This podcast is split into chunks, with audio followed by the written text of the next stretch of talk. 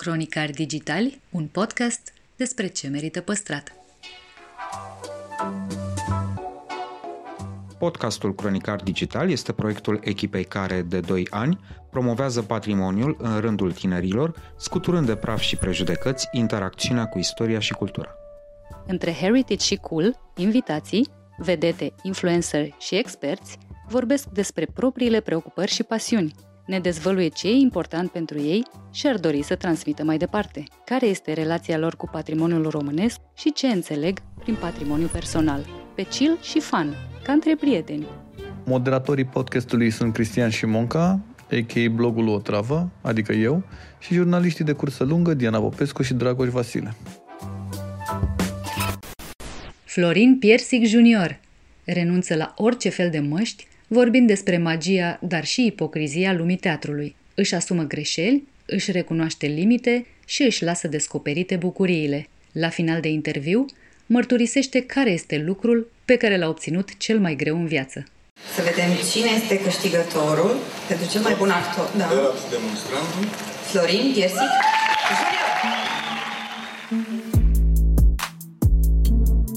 Salutare tuturor! Am uh, lângă mine un personaj uh, foarte greu de încadrat într-o singură categorie. Practic e imposibil în legătură cu el să bifezi o căsuță unică. Nu vă mai fierb, uh, alături de mine este Florin Piersic Junior. Bună! Mulțumim tare că ai acceptat invitația de a participa la podcastul nostru. Cu drag! Și aș vrea să începem culmea cu începutul. Ok. Voiam să te întreb um, cum e să te naști cu un nume deja celebru? Oamenii bă, se așteaptă ca ăsta să fie ba un privilegiu, ba o obligație, ba să aibă lumea așteptări grozave de la tine. Cum stau lucrurile de fapt? Păi, ai ghicit, e exact ce ai spus tu. Au fost, au trecut traumele, vremurile în care mă întrebam dacă mi-am greșit meseria și tot asta. Și acum sunt ok cu nișa mea, cu publicul meu. Cât e? Ai avut îndoieli cu privire la meseria da, ta? Da, am avut între 20 și 30 de ani, am avut îndoieli mari, dacă exact asta trebuia să fac. Și după 32 de ani, adică exact când au început să se miște lucrurile, am făcut ceva ca să hrănesc și sufletul și stomacul și, mă rog, da. Bine, părea inevitabilă alegerea acestei meserii fiind copilul la doi actori. Se pare că da. A fost greu de evitat și n-am de unde să știu ce s-ar fi întâmplat dacă. Vorbeam uh, acum puțin timp cu cineva și despre puterea mentorului. Și mi-aminteam de mentorul meu din liceu, clasa 9 un profesor de fizică Culmea. Culmea, da. Care m-a lăsat corijent un trimestru, de care eu am fost nevoit să învăț și să învăț. Ca să scurtez povestea, omul ăsta m-a fascinat în clasa nouă și ajunsesem să fac caiet de probleme cu fizică, să înțeleg tot din mecanică, știi, dar um, Vezi că umblă furnicile pe tine Excepțional, deja. să lăsăm furnicile să-și facă treaba. Și de ce n-ai pornit în altă direcție? Și uh, în clasa 10 a venit un idiot, altfel nu pot să-i spun, care ne enerva pe toți, ne umilea într-un fel, făcea bancuri pe care noi nu le prea înțelegeam, prea subtile și era foarte enervant, știi? Și a stricat tot ce a făcut celălalt om. Înțelegi? Asta e, apropo de puterea mentorului. Și de întâlnirile iar, um, providențiale sau catastrofale. Da, da, iar întâlnirea providențială, adică aia nu, nu catastrofală, din potrivă, a fost cea cu un uh, actor slash regizor pe care îl știe deja multă lume, se numește Simon McBurney și e deja o figură foarte marcantă în teatru internațional. Uh, am avut ocazia să particip la un workshop al lui 93, deci aveam 25 de ani. Și mult mai târziu mi-am dat seama că el a pus în capul meu niște semințe care au încolțit acolo. Și Fără ulterior... să-și fi propus asta, presupun. Nu, a fost, a fost, senzația a fost pe moment că am învățat în 8-9 zile cât a durat workshopul respectiv, mai mult decât în 4 ani de facultate, de institut. Iar mult mai târziu am făcut spectacole pe care le judecam într-un fel, ziceam ce mult i-ar plăcea lui Simon să vadă asta. Și atunci să înțeleg exact, uh, da, el a fost de fapt mentorul, știi? Nu vorbim de falși mentori și de tot felul de modele, în ghilimele, știi? Apropo de idoli din ăștia efemeri pe care îi vezi pe ecran, că trag nu știu cum din țigară, că sunt cool, că sunt la la la. Astea sunt, aparțin, de, țin de zona de teribilism a unei anumite vârste. Dar dacă e să fie cineva care să treacă testul timpului, ăla e Simon, știi? Cred că am reușit să păcălesc întrebarea ta și să ajung unde... Dar totuși să răspund, da? În legătură cu tine am auzit tot felul de verdicte. Da. Băi, băiatul ăsta este super talentat sau băi, e ciudat omul ăsta. Da. Băi, eu cred că e un pic nebun. Mm. Și mă gândeam, ți-ai construit un personaj, vrei să fii perceput într-un fel. Te interesează până la urmă ce crede lumea despre tine? A, nu, nu mă mai interesează la nivelul la care uh, superficialitatea anumitor oameni m-a uh, catalogat drept bețiv, drogat sau Știi? Adică am auzit foarte multe lucruri despre mine, amuzante chiar și mi-am dat seama la că e o mentalitate destul de răspândită pentru că am întâlnit oameni care îmi spuneau, băi, după 10 minute de conversație, spuneau șocați chiar, băi, vedeam că tu ești nebun sau că nu se poate discuta cu tine. Și, uh, nu știu, merg lucrurile în uh, tot felul de feluri misterioase în meseria asta. Sunt oameni cu care dai mâna astăzi și mâine afli că te-au înjurat sau te-au vorbit urât, știi, și fac parte din meserie. Am vorbit despre asta într-un fel în Stage Dogs, știi, spectacolul pe care probabil că nu l-ai văzut, cu Marcel Iureș. A fost un vis împlinit să joc cu Iureș. Mi-am dorit asta de mult timp și uh, i-am și propus ceva acum vreo 15 ani. Nu s-a întâmplat. Iar acum vreo 3 ani a zis, e timpul. Adică mi-a dat un telefon și mi-a zis hai să facem ceva împreună. Drept care am plecat de la o piesă a lui Mamet și am transformat-o complet, deja o piesă prăfuită a lui Mamet, și am rămas cu o situație a un actor mai tânăr, un actor mai bătrân, conflict, prietenia, conflictul dintre ei și așa mai departe, dar acolo cred că așa cum îi place domnului Iureș să spună, am intrat un pic în mațele teatrului. Adică în niște zone despre care nu prea vorbim. În general, oamenii sunt obișnuiți să vorbească despre actori, da, sunt în lumea lor, sunt așa, vai, ce mișto, poezie, nu știu, partea urâtă, nu se prea vede, nici nu-i bine să o vezi.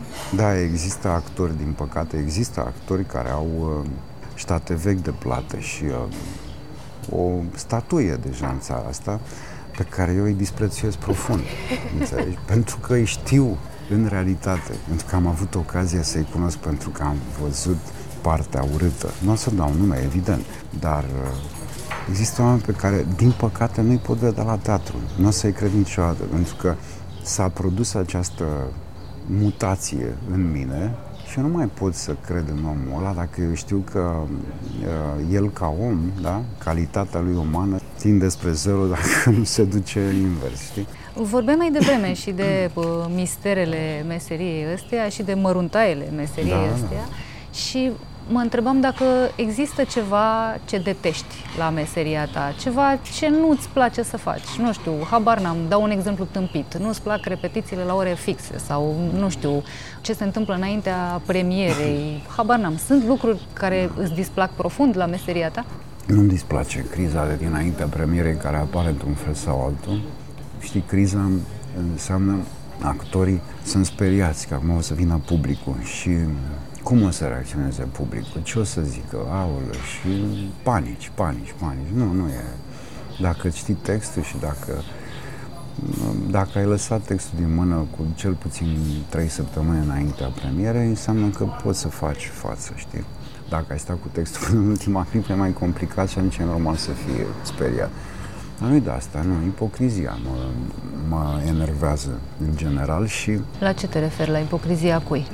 Sub toate formele ei și pot să dau un exemplu de actor care, să zicem că nu ține cont că sună telefonul unui spectator în sală e o formă de ipocrizie să zici, băi, trec peste chestia asta. Hai, ok, treci într-un, într-un fel anume, nu știu, îl taxezi pe ăla. Acum vorbim sincer de o lume care nu mai există, pentru că eu am avut spectacol acum de curând la Timișoara și n-a fost tare. A fost afară, într-o grădină, cu oameni care erau la un kilometru de mine, așa mi se părea mie. Nu știu, hai să zic că erau 70 de metri și tot era mult, adică omul din ultimul rând nu-mi vedea figura, nu vedea nimic.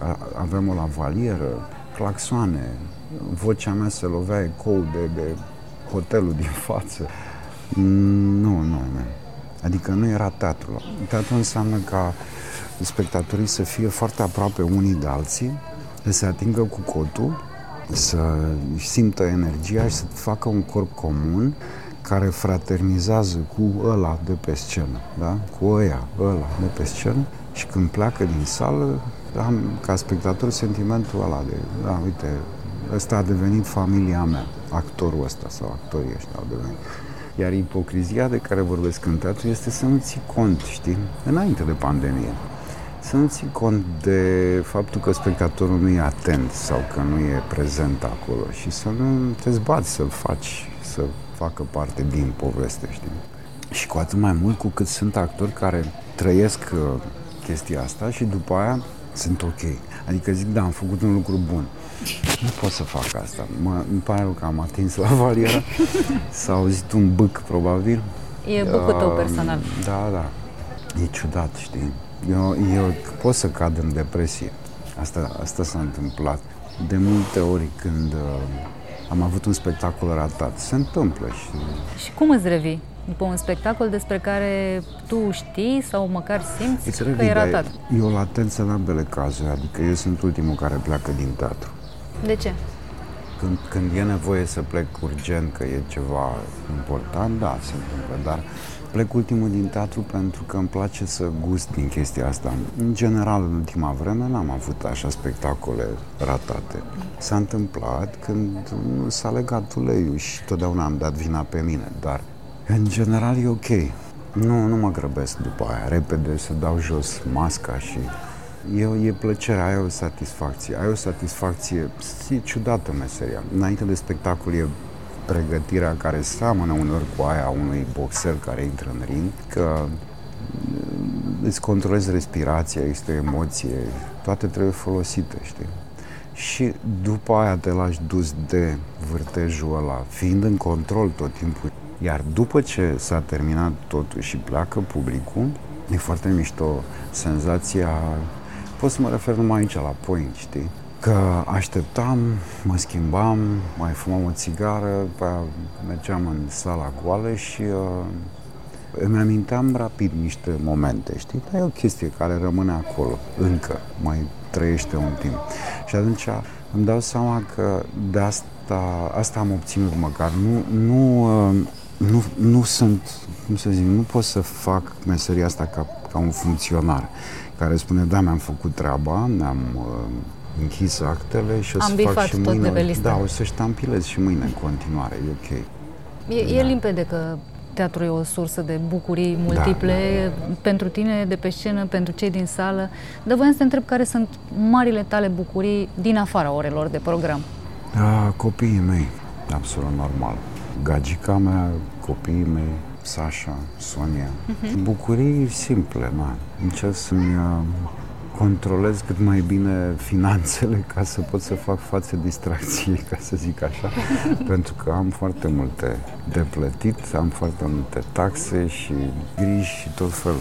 Mă gândeam la toate personajele tale, la toți uh, demenții. Toți nebunii, nu? Exact. Uh, da, și... ăștia sunt cei mai mișto. Am dat ceva jos? Nu, nu, nu, n-ai dat. Și mi-am dat seama că, păi, a jucat omul ăsta tot felul de băieți răi, de rebeli, de ucigași, de nebuni, uh, Ți-ai propus vreodată să ajungi uh, un domn respectabil? A, într-un spectacol nu, sau ceva, da? tu însuți, eventual. Păi eu sunt un domn respectabil. Dar am, reușești am vârstă, să ascunzi foarte bine asta. Am și o vârstă, na. Astea sunt rolurile interesante, rolurile negative. Eventual să vezi într-un personaj cum este, ce s-am arătat eu de vârstă singurat în poza, retardat, criminal, bețiv, tot acămul. Tot acămul și totuși ai să găsești undeva la un moment în el emoție și lacrimă. Știi că asta e mișto. Spuneai la un moment dat într-un interviu că e din ce în ce mai uh, greu de găsit uh, normalitatea. Și voiam să te întreb, în primul rând, de ce crezi că se întâmplă asta? Și în al doilea rând, uh, de ce are un artist nevoie de normalitate? Că parcă normalitatea e pentru noi ăștia pentru civili. Nu are nevoie, cred că are nevoie... Trebuie să lași deschisă, da. Nu, am, am nevoie de, ca să-mi găsesc echilibru, am nevoie de normalitate și asta înseamnă că nu caut în viața mea să trăiesc pe propria în piele situațiile limită din filme sau piese de teatru sau...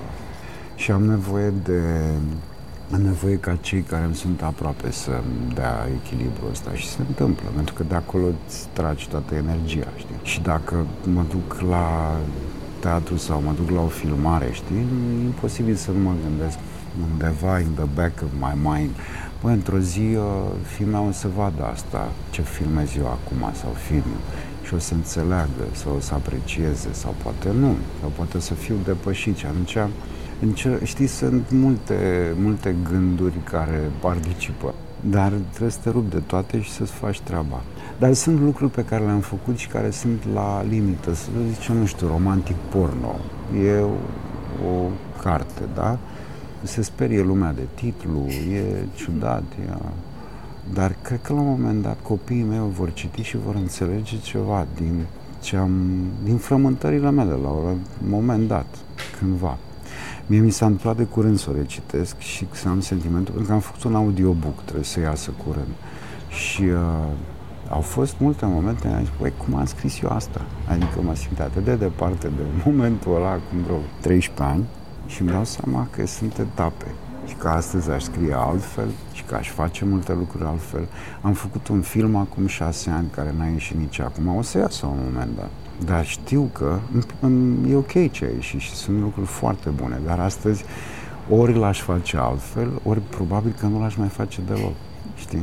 Și atunci, într-o situație de genul ăsta în care aștepți ani de zile ca să iasă lucrul la care ai muncit, poți să devii mai clar conștient despre schimbările care se petrec în tine. Ce s-a schimbat în tine în ăștia 13 ani? Sunt oameni importanți care lasă un semn, pentru că poate să fie vorba de un regizor sau uh, un spectacol important, ceva unde ai avut o, o piatră de încercare și ai mers înainte și până la a întâlni un om pe stradă pe care îl întrebi uh, unde e strada cu tare sau ceva și îți vorbește într-un anumit fel sau are o figură ca, pe care nu o uiți. Eu cu Andreea, de exemplu, am fost acum vreo șapte-opt ani în Viena pentru câteva zile. Și ne amintim și acum și vorbim de o babă care, pe care am oprit-o să-i cerem uh, sfaturi, unde, încotro e cu tare stradă. Și baba aia fuma o țigară 80 așa, știi? Mi-amintesc fața posmăgită și nu știu ce. Și felul în care s-a uitat la noi și la Andreea, știi, avea ceva pervers așa, știi, și un zâmbet. Și mi-am dat seama cât de mișto a fost ea ca femeie când era tânără și că se uită la Andreea cu, cu drag, deci nu cu invidie. Se uita cu drag, cine știe ce era în mintea ei despre noi doi? Două minute, înțelegi? Deci nu să stăm, hai să stăm de vorbă, hai să bem o cafea. Nu, dar o ține minte și acum. Am o poză cu maica mea, de exemplu. Maica mea nu mai e pe lumea asta, da? Dar am o poză cu ea care cumva o țin la vedere, e micuță. E neconformă, știi, poze pe care o ai în amintire de un om care nu mai e și care e familie cu mine, e mama, da? O poză pe care a făcut-o cineva, poate, tai, că nu am de unde să știu, era foarte tânără, pe stradă undeva, cred că era într-o călătorie în Italia, n-am, n-am, nu știu, am uitat povestea. Polaroid, știi de ce pătrată, e clar scoasă din aparatul ăla după ce a fost făcută. S-a mai decolorat în timp, știi, a devenit vintage, dar are un șarm și plus că e instantaneu. Ea, nu știu, vorbea, se uita, s-a uitat exact în clipa aia în cameră și era cu gura deschisă vorbind ceva, peisajul se mișcă, ea, e clarul numai pe ea, e ciudat, știi? Pentru mine poza aia înseamnă mult. Și evident că ea corespunde unei imagini în care eu am prins-o prea puțin, că eu am prins-o când eram mai în vârstă, da? Îmi face plăcere. Îmi hrănește nostalgia, îmi hrănește... Era o epocă în care nu știu dacă eram pe lume, dacă stau să mă gândesc bine. Poate eram foarte mic, poate n-am idee. Dar uh, am început să pun preț pe, pe lucrurile astea, știi? Uite, vorbim despre lucrurile care înseamnă mult pentru tine, deși uh, sunt mici sau poate nesemnificative da. pentru alții. Uh, pentru ce n-ai niciodată suficient timp și ți-ai dori să ai? Uh, nu mai am, am senzația că nu mai am timp să, să învăț ceva real la chitară. Îmi place foarte mult, dar nu am, nu am timp să iau și să zic stau acum o oră ca să... E mult spus studiez, eu tâmpenie, nu pot să zic că studiez, dar am zdrângănit la chitară și am făcut muzica tot în ghilimele, la Tom și Jerry 2.0, proiectul de la Sibiu. Am făcut film și am avut nevoie de niște treceri și am adus cu mine chitara și am zis omului care lua sunetul, la fel cum o faci și tu, lăsați-mă singur, ca să nu râde de mine. Și după aia, zdrang, zdrang, nu știu ce, și am scos ceva care putea fi folosit în film. Tobele, la fel, știu și eu două bătăi, dar toate astea o să ducă la Sasha, probabil, știi? Și ce ar mai fi? Olăritul, care mă fascinează. Cum așa? Pur și simplu. Nu, n-am, n-am făcut, dar îmi doresc. Numai că trebuie să găsesc o cale cu atelier, cuptor. Cuptorul ăla merge pe 380, e foarte complicat. A, deci tu vrei poți... să faci o lărită așa, la modul dori, da. profesionist? Da, da, deci, uite, îți dau un sfat terapeutic. Intră pe YouTube și caută-l pe Hashimoto Shinobu. Ok, da? eu Știi sunt că fascinată de japonezi sunt, oricum. Da, da, da. Hashimoto Shinobu, Shinobu. da? Pottery. Să vezi acolo 40 de minute, fără muzică, fără nimic, cum face el o oală sau un ceainic. Și credem că E ca și cum este... ai sta pe uh, canapeaua psihoterapeutului. Am proiector, credem, l-a avut pe proiector chiar în serile trecute și m-am uitat. M-am uitat și cu Sasha și a fost fascinat. A zis, da, durează cam mult, dar durează mii de ore ce face omul ăsta, știi? Da, zic, durează, da. Nu vrei să încercăm, știi? Uite, tu vorbești acum de lucruri pe care le-ai început, pe care îți pare rău că n-ai timp să le aprofundezi sau lucruri pe care plănuiești să le începi. Ce ți-a fost cel mai greu să obții în viață? A fost o, o pot să spun asta, un singur cuvânt, credibilitate. Pentru că a fost o perioadă în care nici eu în ochii mei nu eram credibil. Dar mi-amintesc cu drag de ce, de perioada aia culmea, mi-amintesc totuși cu drag pentru că am stat și am citit niște cărți, aveam mai mult timp, dar ca actor nu, nu făcusem nimic important. Îmi doream să fac asta și nici nu visam că o să se întâmple ce avea să se întâmple. Acum am un prea plin pe care nu-l folosesc. Păi și ce ai de gând să faci cu el? Încerc cât de cât să mă aliniez unor uh, trenduri, pentru că știu că nu există dacă nu există online și atunci mi-am inventat asta cu horoscopul, care mă, mă amuză și un exercițiu mișto. Mă atrage foarte tare teatru absurd, așa că e foarte aproape de ca zonă, știi? Vărsătorii vor observa uh, în oglindă că au un ușor început de uh, chelie. Gemenii vor construi un uh, hipermarket. Lei vor da ceasul cu uh, trei ore în urmă. Scorpionii vor transforma o scândură de călcat în skateboard. Am uh, pe hârtie un draft neterminat de Maestru și Margareta, spectacol de teatru, dar ce m-a apropiat de, de, de tine și de ideea de a face un interviu e faptul că tu ai scris o carte pentru copii, pentru că asta îmi doresc eu să fac acum, știi? Pentru că uneori îi spun povești lui Sasha și mă gândesc, știi, poate să fie și Andreea de față și zice asta trebuie să scrii. Da? Începem să râdem, nu știu ce. Și uh, îmi vin idei. Eu cred că ar fi povești mișto de citit și uh, pentru adulți și pentru copii în același timp. Trebuie să mă adun și să... Uite, o să te bat la cap să nu abandonezi proiectul da, ăsta. Da, da, bate-mă la cap. Da. Dar până să te bat la cap, îți mulțumesc foarte tare pentru interviu. Și eu, și eu, mersi mult. Cronicari Digitali, un podcast despre ce merită păstrat.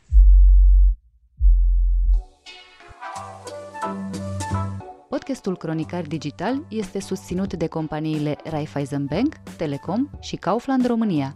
Partenerii proiectului sunt convinși că, prin educație și cultură, putem deveni cea mai bună versiune a noastră.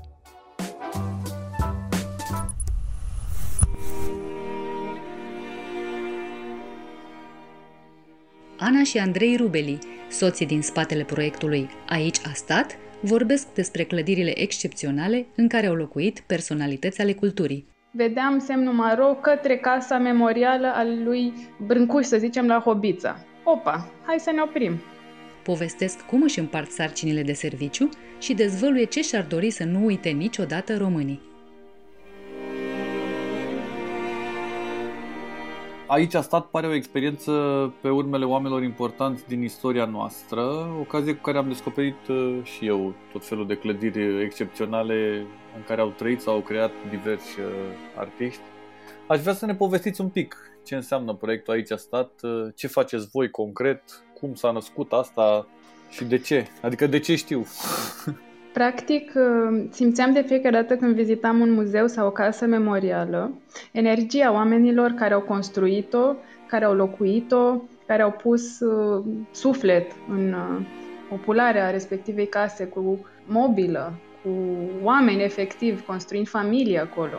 Și am început să investigăm mai în adâncime ce este cu acel om care a construit casa, arhitectul sau cel care a chiar a locuit acolo și am început să descoperim povești interesante. Am tot acumulat povești și ne-am gândit de ce să nu dăm mai departe poveștile acestea.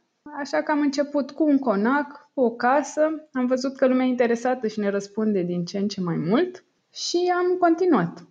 Ce case ale căror înaintași celebri au fost uh, incluse în uh, traseul vostru? Extrem de mulți. De cele mai multe ori le găseam întâmplător pentru că eram într-un fel de vânătoare a semnelor maro, așa o numeam noi. Mergeam, să zicem, cu o destinație cunoscută, Timișoara. Și pe drum vedeam semnul maro către casa memorială al lui Brâncuș, să zicem, la Hobița. Opa, hai să ne oprim. Uite, chiar de curând am vizitat Coșbuc, casa memorială, casa memorială Liviu Rebreanu, asta în zona Maramureșului. Eu am fost la casa, casele lui Enescu anul trecut și era așa, adică, nu știu, sunt uh, foarte frumoase, dar nu dai de ele, nu sunt uh, semnalate pe nicăieri, nu știu, adică e, parcă zici că e un concurs de ăsta. Când... Din păcate așa este. Uh, cu excepția câtorva semne maro pe care le-am, le-am menționat mai devreme, sunt extrem de multe surprize de care dai doar dacă stai cu ochii căscați, practic, în stânga și în dreapta. Din păcate, patrimoniul nostru, după cum ai văzut și tu că ești implicat în, în povestea aceasta, Uh, este pe cale de dispariție. Este o resursă neregenerabilă de care se pare că trebuie să avem noi, societatea civilă, din ce în ce mai mult grijă. Ce ne dorim noi este, într-adevăr, să ridicăm în atenția publicului și casele mai puțin cunoscute. Enescu e un caz fericit, însă, cum spuneai și tu, chiar și acolo avem case care sunt lăsate în uh, paragină. Adică dacă Enescu e un caz fericit, nu vreau să-mi imaginez care sunt cazurile nefericite. Da, da, din păcate. Tocmai asta mi s-a părut și mie foarte interesant uh, în explorările noastre care au de regulă s-au încadrat uh, prin diverse vacanțe sau proiecte pe care le-am mai avut culturale prin, de-a lungul țării pentru că ajungem să descoperim case în niște sate pe care nici măcar nu le știam, prin care treceam pur și simplu în drum spre destinația noastră finală. Ajungeam să le pozăm, eventual să le punem într-un story pe Instagram sau într-o postare scurtă chiar în momentul respectiv și să descoperim că cineva ne răspunde într-un mesaj privat și ne spune este casa în care locuiau prietenii bunicilor mei și eu în copilărie am amintiri în veranda respectivă. Și descoperi, de fapt, niște oameni ok, mai puțin faimoși ca Enescu, dar care totuși în zona respectivă reprezentau într-adevăr elita locală, să le spunem. Și tocmai asta e frumusețea descoperirii și a împărtășirii cu toți ceilalți prin proiectul aici a stat, mai ales casele necunoscute. Care a fost cea mai neobișnuită descoperire în materie de arhitectură? În, în materie de arhitectură ne-a surprins să găsim în sighetul Marmației uh, foarte multe edificii Art Nouveau, tip secesion chiar o școală, o grădiniță. Am fost surprinși de culorile extraordinare care se află acolo și modelele arhitecturale pe care le-am descoperit. Deci nu numai Timișoara sau Oradea au bijuterii Art Nouveau, ci și alte orașe din nord-vestul țării. Alte surprize avem chiar și în București, o casă puțin Art Nouveau, Art Nouveau este un stil predilect pe care l-am urmărit după ce am vizitat Oradea și am văzut acele căsuțe de turtă dulce și apoi am încercat să vânăm astfel de case, evident, în zona unde ne așteptam să le găsim, în nord-vest, dar se pare că e posibil să găsim astfel de case și în alte părți. Da, spuneți-mi un pic de mixul ăsta al vostru. Voi doi, Andrei cu vioara, tu cu căsuțele. Păi, în primul rând, suntem soț și soție și chestia asta, evident, cumva ne obligă într-un mod plăcut să călătorim împreună. Pe mine mă fascinează faptul că am început să mă uit altfel la ceea ce mă înconjoară când mă plimb pe străzile din București și nu numai. Trăim aici de peste 30 de ani și de regulă ignoram ceea ce ne înconjoară. Acum descoperim povestea fiecarei case, descoperim poveștile din apartamentele care se află în blocurile de pe marile bulevarde ale capitalei. Totul plin de viață și tocmai asta încercăm și noi să dăm viață locurilor care au ajuns să, să fie umbrite de perioada sumbră de până la până în anii 90 și din păcate și de, și de după anii 90.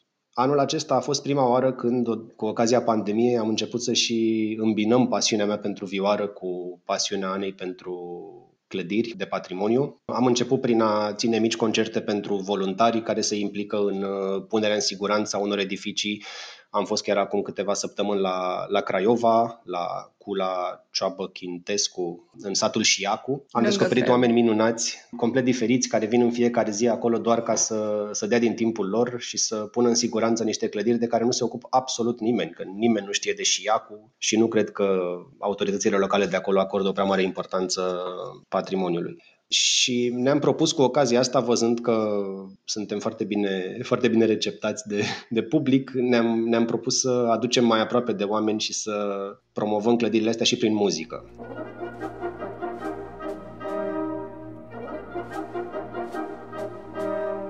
Astfel că ne urmărim în perioada următoare să dăm cât mai multe concerte, nu doar eu singur, cum a fost acest uh, exemplu izolat din satul Șiacu, chiar să adunăm mai mulți artiști, uh, să facem muzică de cameră în clădiri care sunt în, uh, într-o stare precară și practic să prindă viață pereții acelei clădiri, oamenii să vină acolo și mai departe să fie interesați să voluntarieze pentru restaurarea lor. Tu cânti într-o filarmonică inginerilor, nu?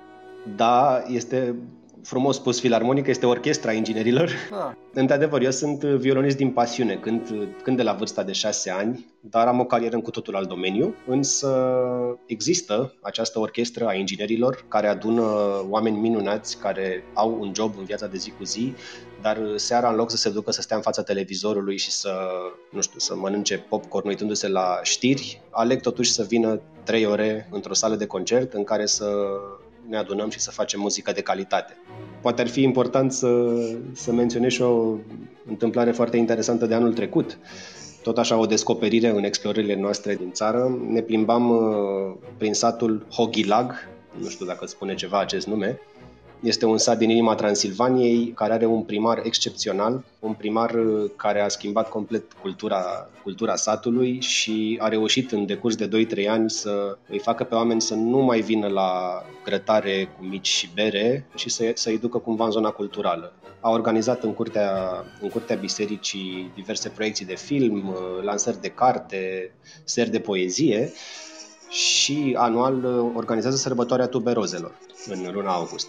Anul trecut a fost prima oară când ne-am implicat uh, cu proiectul Aici a stat uh, să aducem orchestra inginerilor, întreaga orchestră. Am dus-o în biserica fortificată din satul Hogilag și am dat acolo un concert. A fost biserica plină, a fost o emoție pe care noi nu am mai întâlnit-o să răspundă publicul în felul acela, asta nu simți nici la Ateneu, nici în alte, în alte locuri mult mai potrivite pentru astfel de concerte și sperăm să repetăm încercați să readuceți în atenția publică personalități ale culturii și casele lor.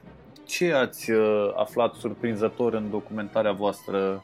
Așa că la, la cald am aflat despre Minulescu, apartamentul lui din blocul profesorilor din Cotroceni, ce joa de vivră avea el, Era un om extrem de om, s-a dus la Paris și uh, a preferat să se întâlnească mai degrabă în Montmartre, în alte zone foarte poș ale Parisului la momentul respectiv și nu a mai continuat studiile. Uh, asta nu l-a oprit însă uh, în a continua să scrie, a continuat să aibă uh, relații culturale cu majoritatea personalităților vremii dar a fost o personalitate bonomă, nu așa cum ne-am așteptat, cineva care a studiat zi de zi, a ajuns la doctorat, nu. Omul a știut să-și trăiască viața și a știut să scrie despre asta. Asta am aflat chiar de la Casa Memorială, de la un ghid minunat care este acolo, Adrian David. Și interesant este că apartamentul lui Minulescu este chiar față în față cu apartamentul lui Rebreanu. Ei au fost cunoștințe, nu neapărat prieteni apropiați, dar întâmplarea face că s-au, s-au potrivit acolo. Aveți uh, cinci locuri în București preferate? Aveți un top de asta? Nu, nu m-am gândit niciodată. Fiecare loc în sine este frumos în momentul în care îl cercetezi. De fiecare dată când ajung undeva zic, Doamne, ăsta e cel mai frumos loc din lume. Și după aia mă temperez, zic, da, stai puțin că mai e și ăla, și ăla, și ăla. Dar energia pe care o punem în cercetare, practic îl transformă în a fi cel mai frumos pe momentul respectiv. Dar dacă stau să mă gândesc, îmi plac place foarte mult um, biblioteca, centra universitară, fundațiunea Carol I. Interiorul este absolut superb. Dacă aveți ocazia să vizitați uh, biblioteca, efectiv, uh, și sălile de lectură uh, sunt deosebite. Îmi place foarte mult Casa Maca. Se spune că este într-adevăr cea mai frumoasă casă din București. Partea bună însă a acestei case, care nu a fost niciodată reabilitată, nu a fost niciodată atinsă, este faptul că poți vedea efectiv pur modelul aplicat de înaintașii noștri atunci. Arhitectură, design interior, scara monumentală. Orice intervenție ulterioară schimbă puțin, uh, își aduce efectiv amprenta. Dacă vrem să vedem ceva pur, ne este tare greu în ziua de azi, după 100, 100 și ceva de ani. Dar acolo avem această șansă încă. Asta mi amintește de vizita noastră de la Câmpul Lung de anul acesta, când chiar ne întrebam de ce sunt atât de multe monumente istorice acolo, e drept, nerestaurate, dar încă în picioare și nu înlocuite cu clădiri de sticlă moderne și urâte. Și răspunsul a venit de la niște localnici că acolo sărăcia a lucrat într-un mod favorabil, pentru că neexistând bogăția din București, n-au putut nici măcar să distrugă ceea ce era. Și acum au o șansă mult mai mare decât Bucureștiul să pună în valoare ceea ce este acolo. Apropo de Câmpul Lung, o surpriză că ne-ai întrebat, există acolo Muzeul Automobilului Român. Deci, practic, există un pasionat de aro, că acolo, lângă Câmpul Lung, se afla fabrica aro pe vremuri, care a colecționat uh, ce mașini aro a reușit să găsească, practic de epocă, dacii vechi, dar și alte mașini și le-a, le-a adunat într-o hală în care povestește și despre ele, are și diverse obiecte din fabrică salvate. Este un must-see din punctul meu de vedere și nu este suficient de bine promovat. Ca multe alte locuri. Da, da. Marele vostru plan pe termen lung, logic, e să ajutați, să încercați să finanțați restaurarea unor clădiri de patrimoniu incluse în proiectul ăsta? Da, asta este un plan pe termen lung. Ne dorim ca prin artă, prin muzică, să reușim să strângem bani, să facem fundraising pentru anumite clădiri. Deocamdată ne construim practic comunitatea de oameni, ne facem legăturile, intrăm în diverse asociații, fie ca voluntari, fie ca donatori, urmând ca ulterior să găsim exact clădirea care să aibă nevoie de noi și noi de ea, astfel încât să reușim să o consolidăm. Și aș mai adăuga că în anul acesta în care toată lumea se preocupă de sănătatea fizică și noi o facem, desigur, dar noi acum încercăm să ne bucurăm, să ne ocupăm și de sănătatea spirituală a oamenilor prin ceea ce facem și se pare că anul acesta impactul a ceea ce facem este mult mai mare decât ne-am fi așteptat din punctul acesta de vedere, pentru că oamenii au, au în ei acum o dorință de a, de a ieși din casă, de a vedea case, de a asculta muzică de orice fel și tocmai asta am și reușit să facem și e o mare realizare pentru noi, chiar și pe termen foarte scurt cumva în toată perioada asta în care nu ne-am mai putut bucura de alte țări, am încercat să vizităm locuri de prin România. Și sunt profund dezamăgit de indolența oamenilor care ar trebui să se ocupe de, de chestia asta. Partea bună în, în întâlnirile noastre prin țară cu diverse personaje, personalități, fie primari, fie preoți, fie învățători, fie oameni care au grijă de un anumit loc, este că descoperim faptul că implicarea lor schimbă micro, la scară micro, anumite locuri. Însă dacă s-ar aduna din ce în ce mai mulți cu această dorință de a salva clădirile și patrimoniul, lucrurile s-ar schimba complet. Noi suntem optimiști în direcția asta, chiar dacă într-adevăr am văzut locuri extrem de triste, însă în același timp vedem și potențialul și ne bucurăm că aceste clădiri încă stau în picioare. În loc să vedem o ruină, puteam vedea zero, nimic. Așa că pentru orice clădire care încă se ține pe picioare, mai există o speranță.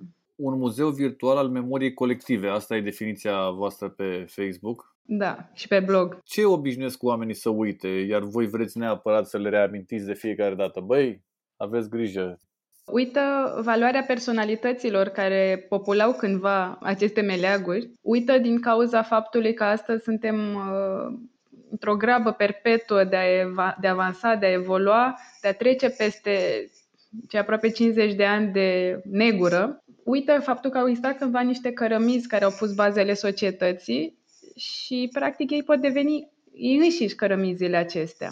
Văzând niște modele trecute, pot prelua niște comportamente, pot prelua niște ideologii care pot forma din nou o societate cum trebuie din punctul nostru de vedere. Și dacă ne referim doar la clădiri, gândește-te că oamenii merg în uh, Europa în vacanțe, în city break-uri, se plimbă prin Paris, se uită pe străzi, este superb, totul este bine pus la punct. Sunt uh, clădiri din secolul în care și la noi exista aceste edificii dar au fost distruse și acum pur și simplu fugim să le vedem în altă parte. Putem să punem umărul la această treabă și să, să le salvăm și să facem să fie frumos aici la noi acasă. Noi facem asta, călătorim în țară de mult uh, timp. Ne bucurăm foarte mult că pandemia practic a stimulat din ce în ce mai multă lume să călătorească în țară Există o doză de tristețe, dar care trebuie piperată, ca să spun așa, cu mobilizare. Nu vrem neapărat să nostalgizăm o perioadă antebelică sau interbelică, dar într-adevăr atunci uh, au fost ridicate niște perle ale arhitecturii pe care comunismul și apoi perioada de după 90 uh, fie le-a demolat, fie le-a ignorat complet. Există câteva stiluri predominante în, în țara noastră. Neoromânescul, care se spune că este unic, o combinație de neobrâncovenesc cu stilul mănăstirilor, care practic nu se mai poate repeta. Avem câteva exemple de astfel de edificii. Trebuie să le păstrăm, trebuie să avem grijă de ele. Din păcate vedem din ce în ce mai multe demolări, mai ales de astfel de clădiri, pentru a elibera terenurile care sunt de cele mai multe ori mult mai valoroase ce mesaj ați avea pentru tinerii care ar putea să vină în sprijinul vostru ca și voluntari, pentru cei care ar trebui să se ocupe într-adevăr de clădirile astea de patrimoniu pe care le-au uitat? Să găsească obiectul de patrimoniu, fie că este o clădire, fie că este o orgă, fie că este o ie veche, care le spune lor un mesaj, care le transmite ceva și să aibă grijă de acel obiect în felul în care pot ei. Astfel contribuie la păstrarea, perpetuarea patrimoniului. Vă mulțumesc și vă doresc multă răbdare și nervi tari. Mulțumim și noi. Și dacă atragem un om alături de noi în toată această mișcare, este un mare câștig pentru noi.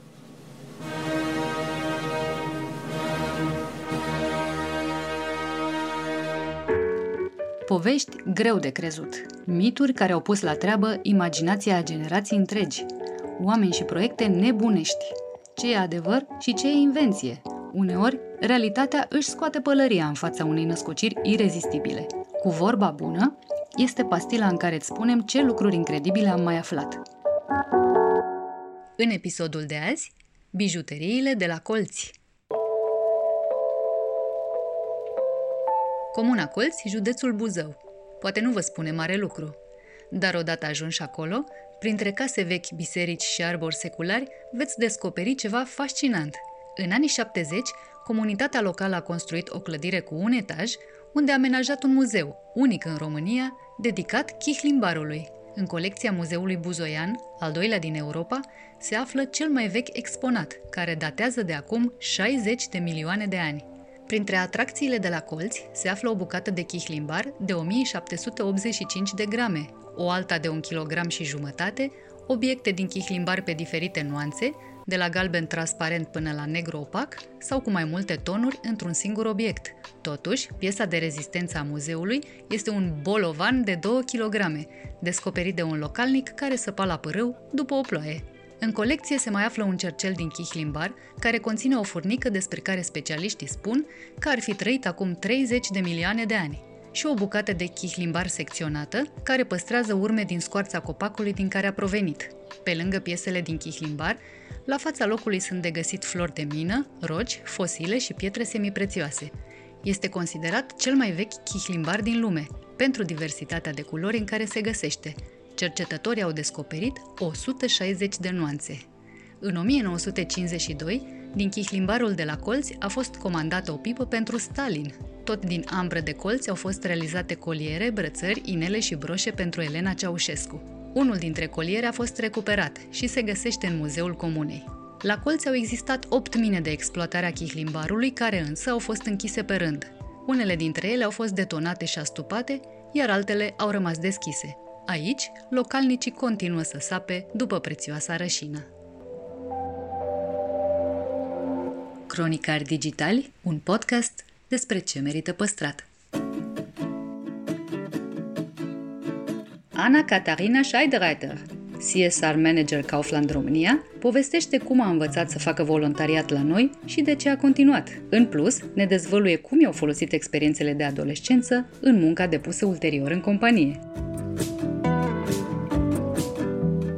Salut și îți mulțumim că ai venit la podcastul nostru. Da, bine ai venit la Kaufland.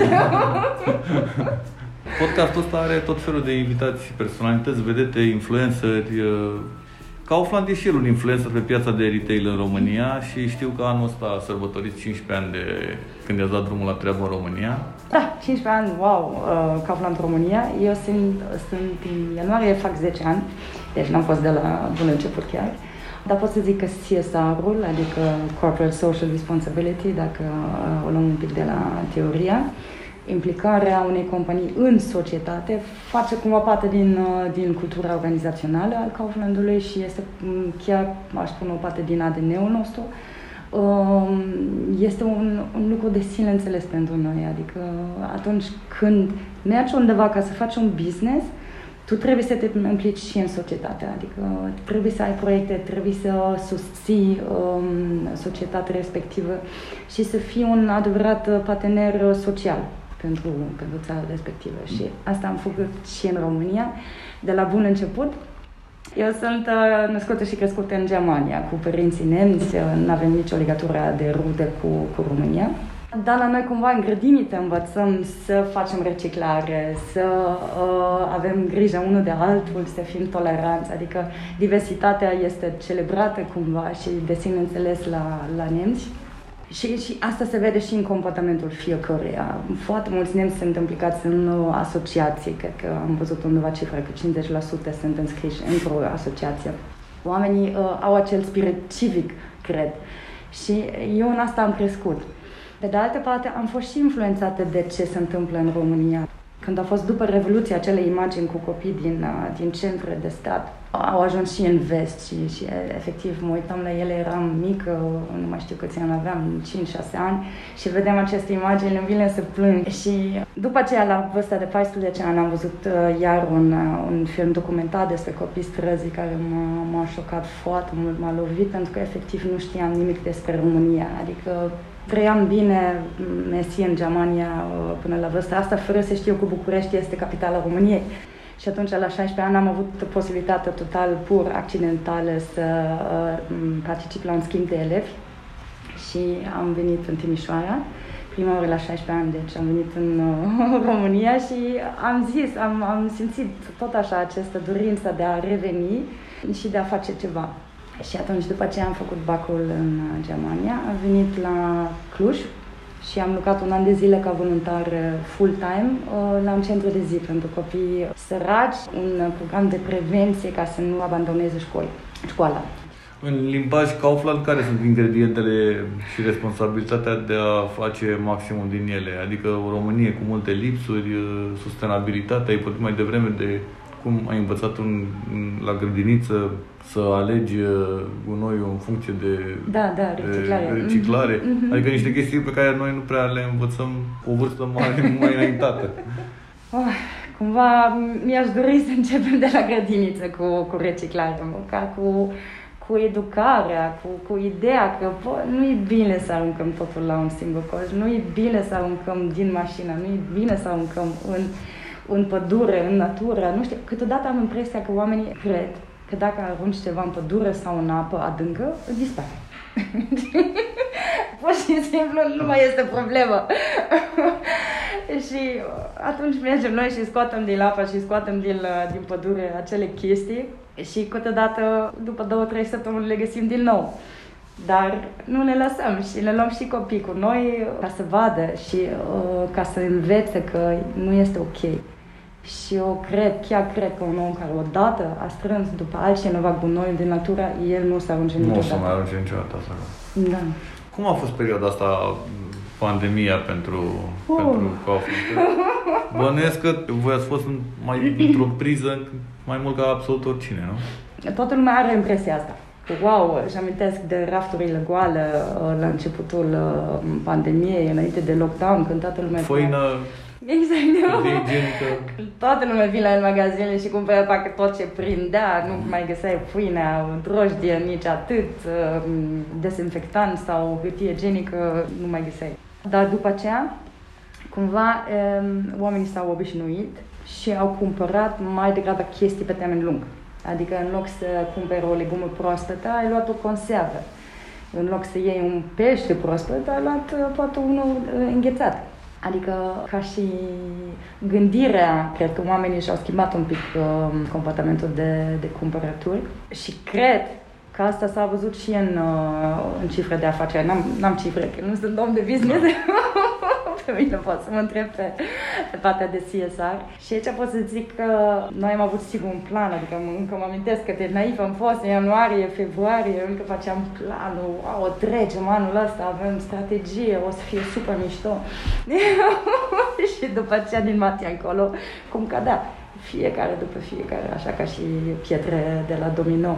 Pe de altă parte, au apărut alte nevoi și am redirecționat imediat um, cele două uh, programele noastre de finanțare, în stare de bine și stat ONG, care au fost uh, destinate de atunci doar și doar pentru proiecte legate de, de COVID. Și pot să zic că am cheltuit în cele trei luni de uh, lockdown, am cheltuit, uh, cred că undeva la 2 milioane de euro doar pentru aceste proiecte.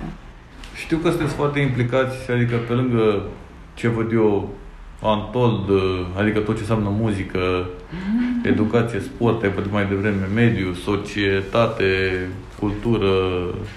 Care sunt uh, următoarele zone în care vreți să... Să ne implicăm. Să vă implicați mai, mm-hmm. da, mai activ. Ce văd eu și îl văd înainte de, de COVID, desigur, este acel trend către uh, sustenabilitate, către proiecte de dezvoltare durabilă, protecția mediului, um, nu numai educarea ecologică, dar și efectiv să, să pui infrastructură uh, sau să ajuți oamenilor să pună infrastructură. Și cred că uh, CEO-ul nostru zice asta la un moment dat, că ok, acum toată lumea este foarte focusat pe, uh, pe COVID. Și asta este bine pentru că este necesar. Dar dacă nu ne gândim și la ziua de mâine și poimine, nu să mai avem pe cine salva.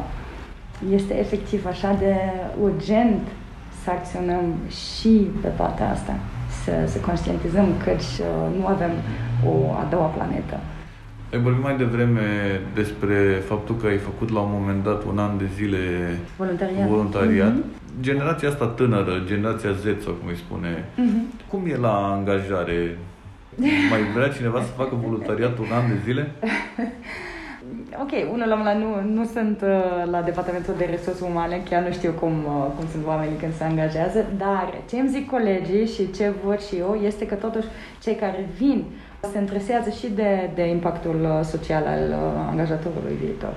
Adică întreabă, ok, îmi dai salariul ăsta, îmi dai nu știu ce, toate beneficiile, dar angajamentul tău în societate care este? Unde ai uh, posibilități de a mă implica și pe mine? Deci uh, asta e o chestie foarte faină și chiar mă bucură că tinerii vor să se implice. Deci, uh, poate contrar așteptărilor sau uh, imaginii care este um, despre această generație, ei chiar sunt implicați, cumva sunt crescuți cu acest spirit de, de hai să facem noi ceva, hai să ne implicăm, hai să ne rupem o zi, două, să construim ceva sau să strângem o deșeuri de aici. Noi, uh, ca și Kaufland, o facem de mult. Avem acțiuni de voluntariat încă de când avem acțiuni de CSR, pentru că mi se pare foarte normal să implicăm și voluntarii și angajații noștri în, uh, în voluntariat. Ai povestit mai devreme despre tot felul de programe pe care le-ai derulat uh, la Kaufland în decursul celor 10 ani. Care e programul tău preferat? Gândește-te, noi primim în fiecare zi, că am făcut odată un calcul, vreo 70 de solicitări pe zi de finanțare a proiectelor. Avem un întreg uh, proces de a le selecta și de a le evalua și de a alege un proiect. Și atunci, de la prima zi, îți atașezi uh, sufletul de acest proiect. Adică, indiferent dacă vorbim despre oamenii uh, bolnavi în uh, fază terminală de o boală, femei victimele violenței domestice, dacă vorbim despre copii fără părinți, despre tot felul de cazuri sociale, sau, pe de altă parte, vorbim de gradinescu, ceea ce înseamnă că dăm oamenilor spații verzi urbane înapoi ca să cultiveze ei acolo recolta proprie și, și să vezi bucuria pe ei când găsesc o roșie coptă în grădina lor. Sau dacă vorbim de a susține uh, maratoane sau alte chestii sportive care la rândul lor strâng banii pentru o cauză socială, să vezi o implicare a oamenilor uh, care este așa de frumoasă te atașezi. te atașezi din prima zi și nu, nu poți să zici că asta este proiectul meu de suflet, asta este unul... E ca la copii, nu poți să zici că exact, îl iubesc mai tare pe Marius. Da. Exact, nu poți să întreb un tată de cinci da. copii la pe care îl iubești mai mult. Pe Marius, că e mai înalt. Da, nu, nu, nu. Noi, noi chiar le implicăm și, și ne sunt foarte aproape toate, toate proiectele pe care le susținem. Vreau să-ți mulțumesc foarte mult uh, că ai vrut să stai de vorbă cu noi Eu uh, astăzi la... cu măști, așa, cum... îți mulțumesc și îți mulțumesc pentru că venită dintr-o țară care nu aveai probabil că absolut nicio grijă și erai liniștită din toate punctele de vedere, să vii să te înham la o chestie de asta într-o țară în care mi se pare că România e ca o pereche de pantaloni care are multe petice. Și nu știi de unde să iei ca să, să coși ca să fie mai Poate. ok, știi? Și dacă pot să zic o ultima chestie, uite, dacă, dacă fiecare dintre noi am alege câte un petit din astea și să ne ocupăm de el, cred că deja ar fi mult rezolvat. Așa e.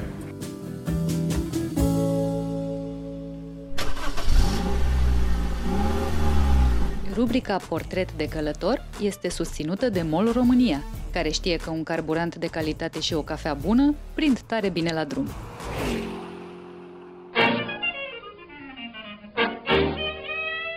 Alex Gâlmeanu povestește cum crește chiar el, fără să vrea, prețul fotografiilor vechi pe care intenționează să le cumpere, despre cum pleacă în călătorii cu drona, Telefonul oricum îl am în permanență cu mine, dar fotografiez foarte rar cu el. Și despre fabuloasa epopee a pozatului de scări în spirală.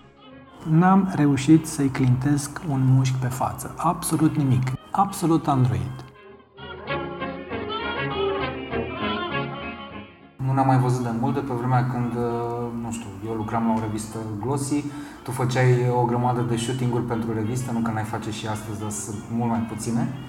Așa încât mă gândeam să vorbesc uh, cu tine despre ceva de pe vremea noastră. Alex, bine ai venit la podcastul Cronica Bine, bine te-am găsit, mă bucur să fiu aici.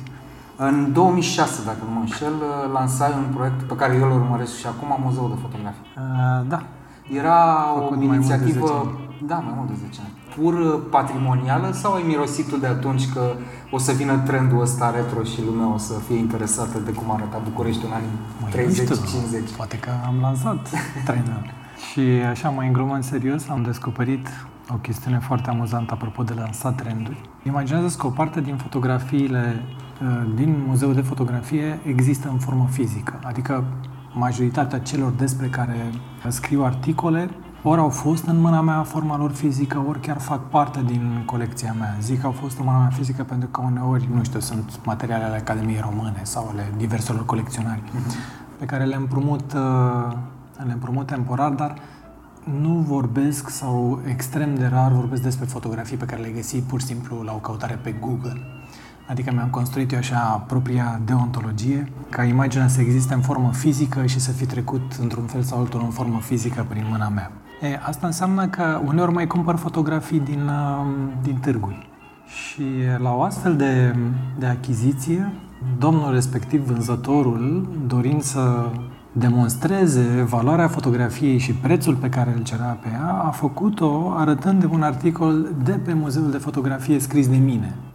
Adică asta spuneam de trenduri mai devreme, că în cazul acela atât de... Tu m-a scris gălmeanul pe chestia asta. Da, da, da, el nu știa cine sunt și că mă ocup de asta, dar efectiv mi-a arătat un articol din Muzeul de Fotografie care, într-adevăr, aducea un pic de legendă pentru imaginile alea, iar, mă rog, orice valoare, după cum foarte bine știm, e mai degrabă contextuală și emoțională. Și atunci, da, dar uh, mă combătea cu propriile arme. Faptul că am scris articolul la Muzeul de Fotografie ar fi dus la un preț mai scump pe care Așa trebuia trebuie, să... trebuie să plătești mai da. mult acum. Și de asta zic, apropo de trend, mai, mai în glumă, mai în serios, având, cel puțin la început, se păstrează și acum, având niște cifre de, de audiență foarte relevante, tind să cred că inițiativa asta, absolut privată, absolut non-academică, a schimbat ceva într-o micro-societate, măcar în bula asta apropiată mie. Pentru că vedeam cascada de povești și de, nu doar de comentarii, ci și de share-uri. Uneori în medii foarte relevante și foarte academice. De Și mediile astea academice nu te întrebau când deschizi muzeul fizic? Am primit și încă primesc uh, întrebări despre unde e muzeul. N-au trecut mai mult de 10-15 zile. Am primit un mesaj de la un ziarist care mă întreba cum ar putea să vină să filmeze în muzeul de fotografie. da, și... Um, Filmează un ecran. Exact. N-aș putea să zic că există un plan foarte coerent și uh, o dată de lansare. Dar undeva România merită cu siguranță un muzeu de fotografie. Gândește-te doar la faptul că sunt sute, mii de metri pătrați de depozite pe care cabinetul de stampe al Academiei Române le deține cu fotografie. Există celelalte muzee din România care, într-un fel sau altul, au o colecție impresionantă de fotografie. Vezi Muzeul de Istoria României, vezi uh, Muzeul Țăranului Român. Și gândește-te și la faptul că primul aparat de fotografiat în România a intrat la doar 3 ani după inventarea fotografiei. Printr-o subscripție publică, așa a fost cumpărat primul daguerotip. Și cu filmul a fost la fel, cu primele aparate de proiecție. Am proiectat da. filme foarte repede după da, da, Paris. da, da. Adică s-a întâmplat ca uh, România, în perioada aia, sigur, poate un fel de frățior mai mic al Franței, să fi fost foarte, foarte conectat la noua, noile tehnologii. Drept urmare, n-a durat mult până când primele aparate de fotografiat au intrat în România și au fost folosite și încă mai există fotografii din, din perioada respectivă. Adică am avea absolut toate motivele de pe planeta asta să avem un muzeu al fotografiei. Fotografia în România chiar are o istorie. Cele mai noi serii de la tine, din ce am văzut eu, sper că nu mi-a scăpat ceva, se cheamă Bucureștiul din 1959, văzut prin ochiul, ochii unui turist străin, și București 1930 tridimensional. E o formă de turism virtual? Ți-ai propus să faci și asta, dincolo de a redescoperi niște imagini vechi? Cu siguranță este o formă de călătorie virtuală. Tot timpul ești tentat să compari, scuză-mă, cu, cu ce e azi. Exact, exact. Adică eu fac foarte foarte des drumuri în oraș, după ce descoper un nou material fotografic și văd orașul cu alți ochi. E mind-blowing să te, să te gândești că majoritatea oamenilor pe care îi poți identifica în fotografiile astea nu mai există astăzi. Îți dă o, un reper din ăsta filozofic foarte, foarte ciudat, că totul e de împrumut, totul e temporar, metru pătrat pe care stai se va reconfigura în altceva și va fi folosit de altcineva peste câțiva ani. De asta ziceam că e o formă de recuperare patrimonială. Eu m-am, m-am uitat în fotografiile alea și am văzut clădiri pe care nu știam, pe care nu mai am cum să le văd azi. Pare că e și o arhivă de, de patrimoniu pierdut. Cu siguranță, ba chiar sunt mândru de, de o chestiune, sigur, nu e așa importantă, dar e importantă pentru mine. Foarte multe dintre fotografiile pe care le, le am în colecția mea sunt, de fapt, achiziționate din tot felul de târguri din afara țării. Este un fel de repatriere a unor, până la urmă, povești, situații, adică nu doar obiectul fotografic, ci și conținutul lui, care depășește, evident, hârtia în sine. Apropo de străinătate, în 2007 mi-am notat aici ca să nu greșesc, avea o expoziție la Nant intitulată Marumanii, îmi pare rău, n-am ajuns la vernisaj, o să te rog să-mi povestești cum era da. România ta din imaginea mea. Uh, cred că expoziția a călătorit în cel puțin două orașe franceze, Nantes și în Toulouse, dacă mi-aduc eu bine aminte. Am ales eu atunci un fel de unghi din asta de vedere foarte personal, de aia și numele expoziției România mea. Oameni sau locuri? Cred că a fost o combinație de oameni și locuri. Te întreb asta pentru că am observat că faci și fotografie de călătorie. Rubrica la care suntem se cheamă Portret de călător. Mie îmi place foarte mult ce faci. Uneori pozezi oameni, random sau aparent random, dar um, eu aș încadra la asta, la categoria asta de fotografie de călătorie și imagine de la Selfie Sunday. Ai, ai intuit bine, sunt mai multe serii fotografice pe care le tot, le tot cresc, adică ele sunt toate un, într-un soi de ongoing project, așa. Mm-hmm. Și se referă la fotografie de, de călătorie și se referă la o pasiune a mea pe care am redescoperit-o de curând, probabil și datorită vârstei. Îmi place foarte mult să călătoresc. Întotdeauna mă amuzam la concursurile astea din Miss și la, nu știu, modele de fiecare dată când erau întrebate care sunt pasiunile tale și inevitabil printre pasiuni trebuia să se numere călătoritul. Dar uh, recunosc că mi se pare în momentul de față cea mai onorabilă variantă prin care ai putea să cheltui banii, economiile, resursele. Mi se pare că trece de departe orice altă formă de bogățire culturală pe care ai putea avea. Sigur, poți să călătorești foarte mult cu gândul, dar parcă e mai fain să se întâmple și cu piciorul și cu ochiul. Nu e altceva când pășești în clădirea pe care o știi de pe net de 20 de ani. E adevărat, e adevărat. Ca paranteză, scuză-mă, cu ce fel de aparate pleci tu în vacanță? Sunt foarte curios, că ții și drona asta limpede. Păi, drona cu siguranță o am cu mine. Mai am aparatul ăsta de fotografiat. Sigur, nu suntem pe pe video, ci pe audio. E o cameră compactă cu obiectiv fix de 35 de mm, e o cameră foarte bună, sensor care are un senzor full frame, rezoluție foarte mare, adică aș putea să fac joburi de publicitate cu, cu ea, dar e și foarte mică și foarte ușor de transportat. Adică nu... Și un telefon bun. Telefonul oricum îl am în permanență cu mine, dar fotografiez foarte rar cu el. Și cam asta cu rezultatele pe care m-au și adus, într-un fel sau altul. Cu rezultatele pe care știi să le obții tu. Noi ne uităm da. și salivăm. Sigur, păstrând niște proporții, pentru că n-ar putea fi atât de radical, dar în continuare cred că um, tehnica fotografică nu este atât de importantă ci mai degrabă cum știi să o folosești, cum știi să o aduci în avantajul tău. Și cred că poți să faci, mai ales în zona asta a fotografiei de călătorie, foarte multe cu foarte puțină tehnică. Ai seria asta care mie îmi place foarte, foarte mult, seria de fotografii cu scări și dacă nu mă înșel sunt doar scări în spirală. Da. Eram curios cum anume îți documentezi? Știi clădirile, le-ai vânat dinainte, le-ai, le-ai pus, ai o listă sau pur și simplu, cum face de pildă nevastă mea care are fix aceeași pasiune, le găsește random. Vede o clădire, se gândește, mă, asta e modernistă, ar putea să aibă o scară în spirală, hai să încercăm să intrăm. Evident că de fiecare dată când știu că voi ajunge într-un, într-un oraș, fac un mic research cu ce pot să găsesc pe, pe internet în termen de scări în spirală, îmi pun niște pinuri pe, pe o hartă digitală și înțelegerea mea cu mine este că drumul între scările astea în spirală să-l fac de fiecare dată pe jos.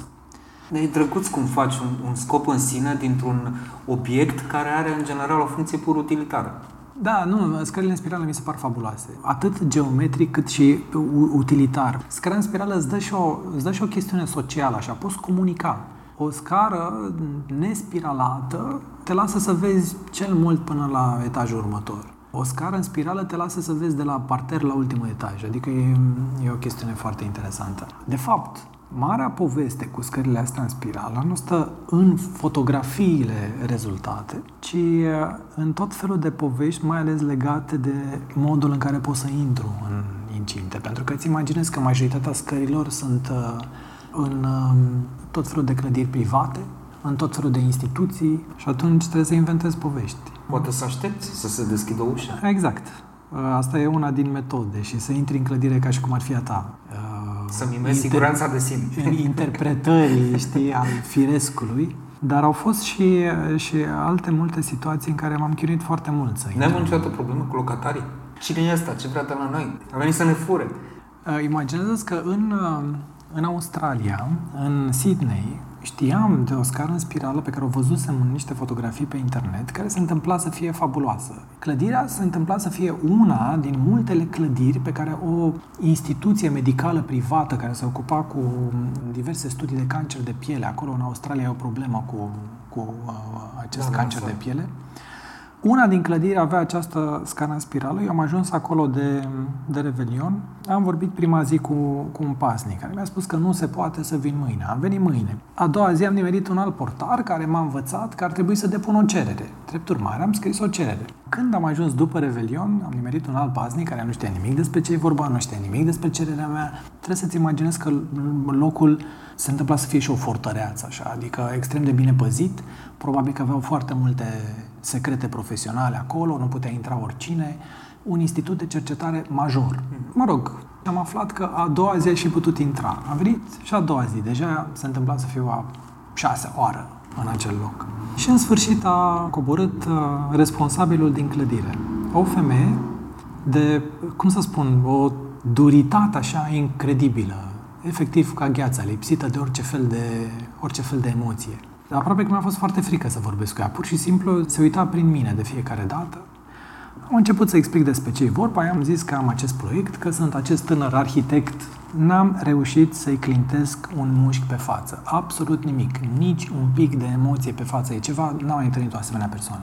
Și teoretic am pretenția și senzația de la mine că mă pricep la oameni. Adică am întâlnit foarte mult. Era un android.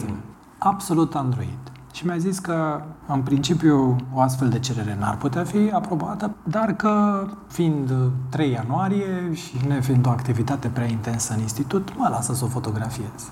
Și doamna a trebuit să mă însoțească, adică n-am fost lăsat acolo de capul meu. După ce am fotografiat scara de jos, după ce am fotografiat scara de sus, mi-a zis, hai să-ți mai are ceva.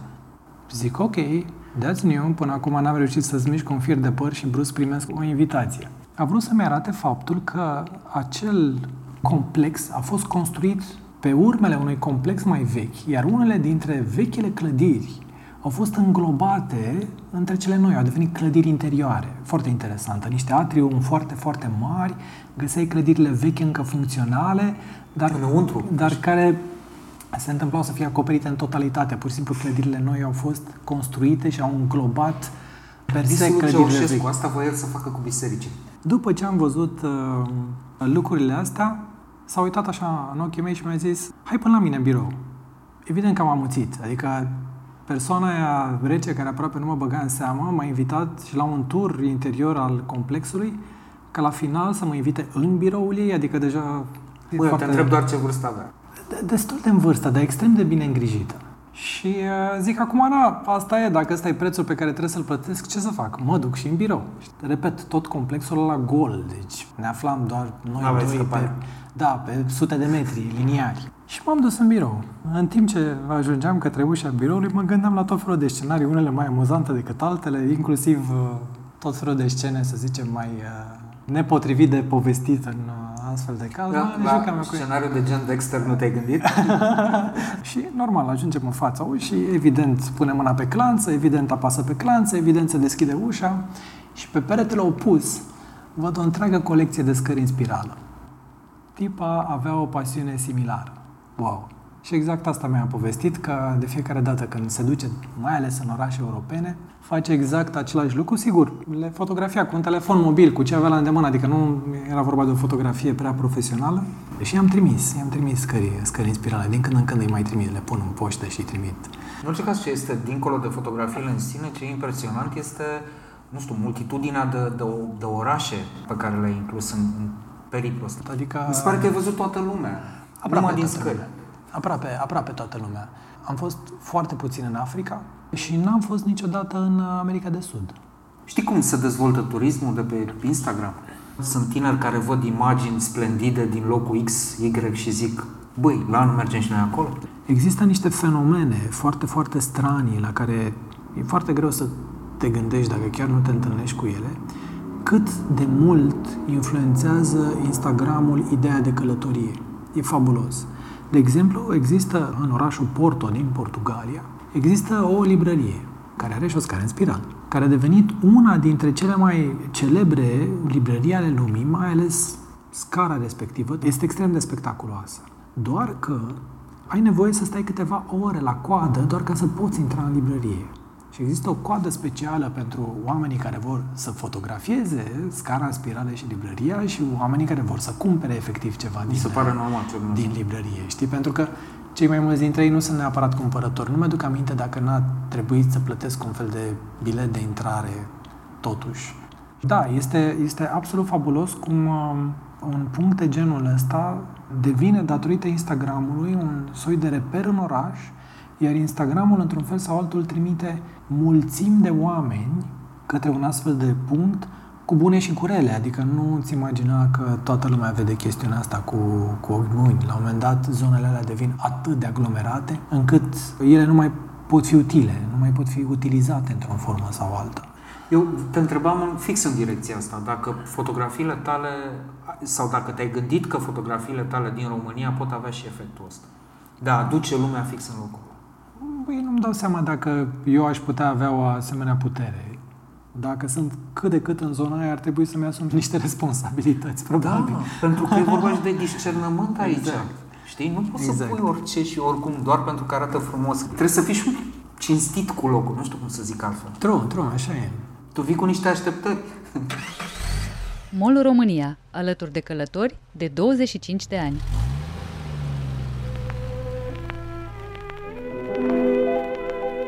O să închidem cu un chestionar pe care îl uh, aplic tuturor uh, oamenilor cu care vorbim la această rubrică. Sunt cinci întrebări uh, scurte, o să te rog să răspunzi la fel. Care e locul tău favorit în România?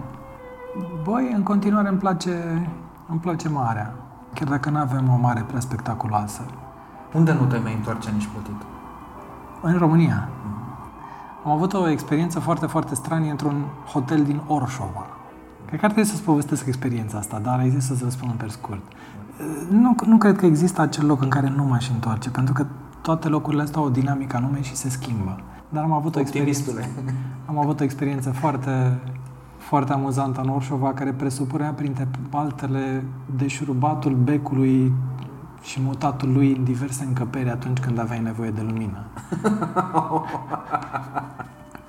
Trebuie să vii cu becurile de acasă, mă. Exact. Cea mai frumoasă clădire din România? Of, sunt prea, sunt prea multe. Dacă ar fi să vorbim despre clădiri din București, eu nu știu cum se cheamă clădirea aia. Clădirea cu meseriaci, meserii, nu-mi dau seama. Neobaroc, undeva pe o stradă care se numește Stelea Spătarul, absolut fabuloasă. Eu, clădire cu parter și etaj, a unui negustor. Cea mai memorabilă mâncare din România? Încă mă urmărește ciorba aia de fasole în pâine, dar nu știu de ce, că nici nu cred că îmi place prea mult. Doar că la un moment dat... Aia de la Sibiu sau aia de la... Aia de la Brașov, de la un restaurant în Brașov, da, da, da. Uh, la Bela Muzică. Exact, exact, exact, exact, exact. Dar cumva, nu știu, în într-o seară, după o ședință foto, după o zi foarte, foarte complicată, am ajuns în locul ăla și am ales, nu știu Foarte bun ce. pentru comfort food locul ăla. Da, da. Și cel mai frumos drum de mers cu mașina? Uite, o să dau o alternativă la Transfăgărășan, ar putea fi Transalpina.